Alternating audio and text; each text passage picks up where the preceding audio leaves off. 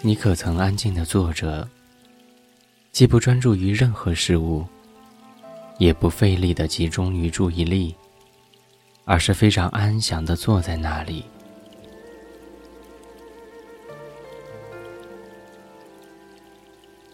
这时，你就会听到各式各样的声响，对不对？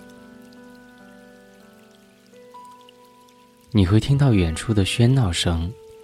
以及近在耳边的声音，这意味着你把所有的声音都听进去了。你的心不再是一条狭窄的管道。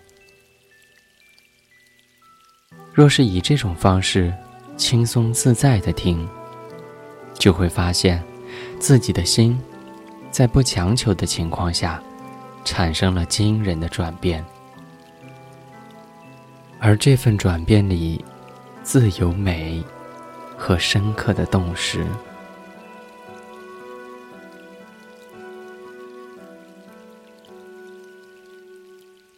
我是温森，今天是三百六十五天的静心冥想的第一天，我在南京，跟你一起静心冥想。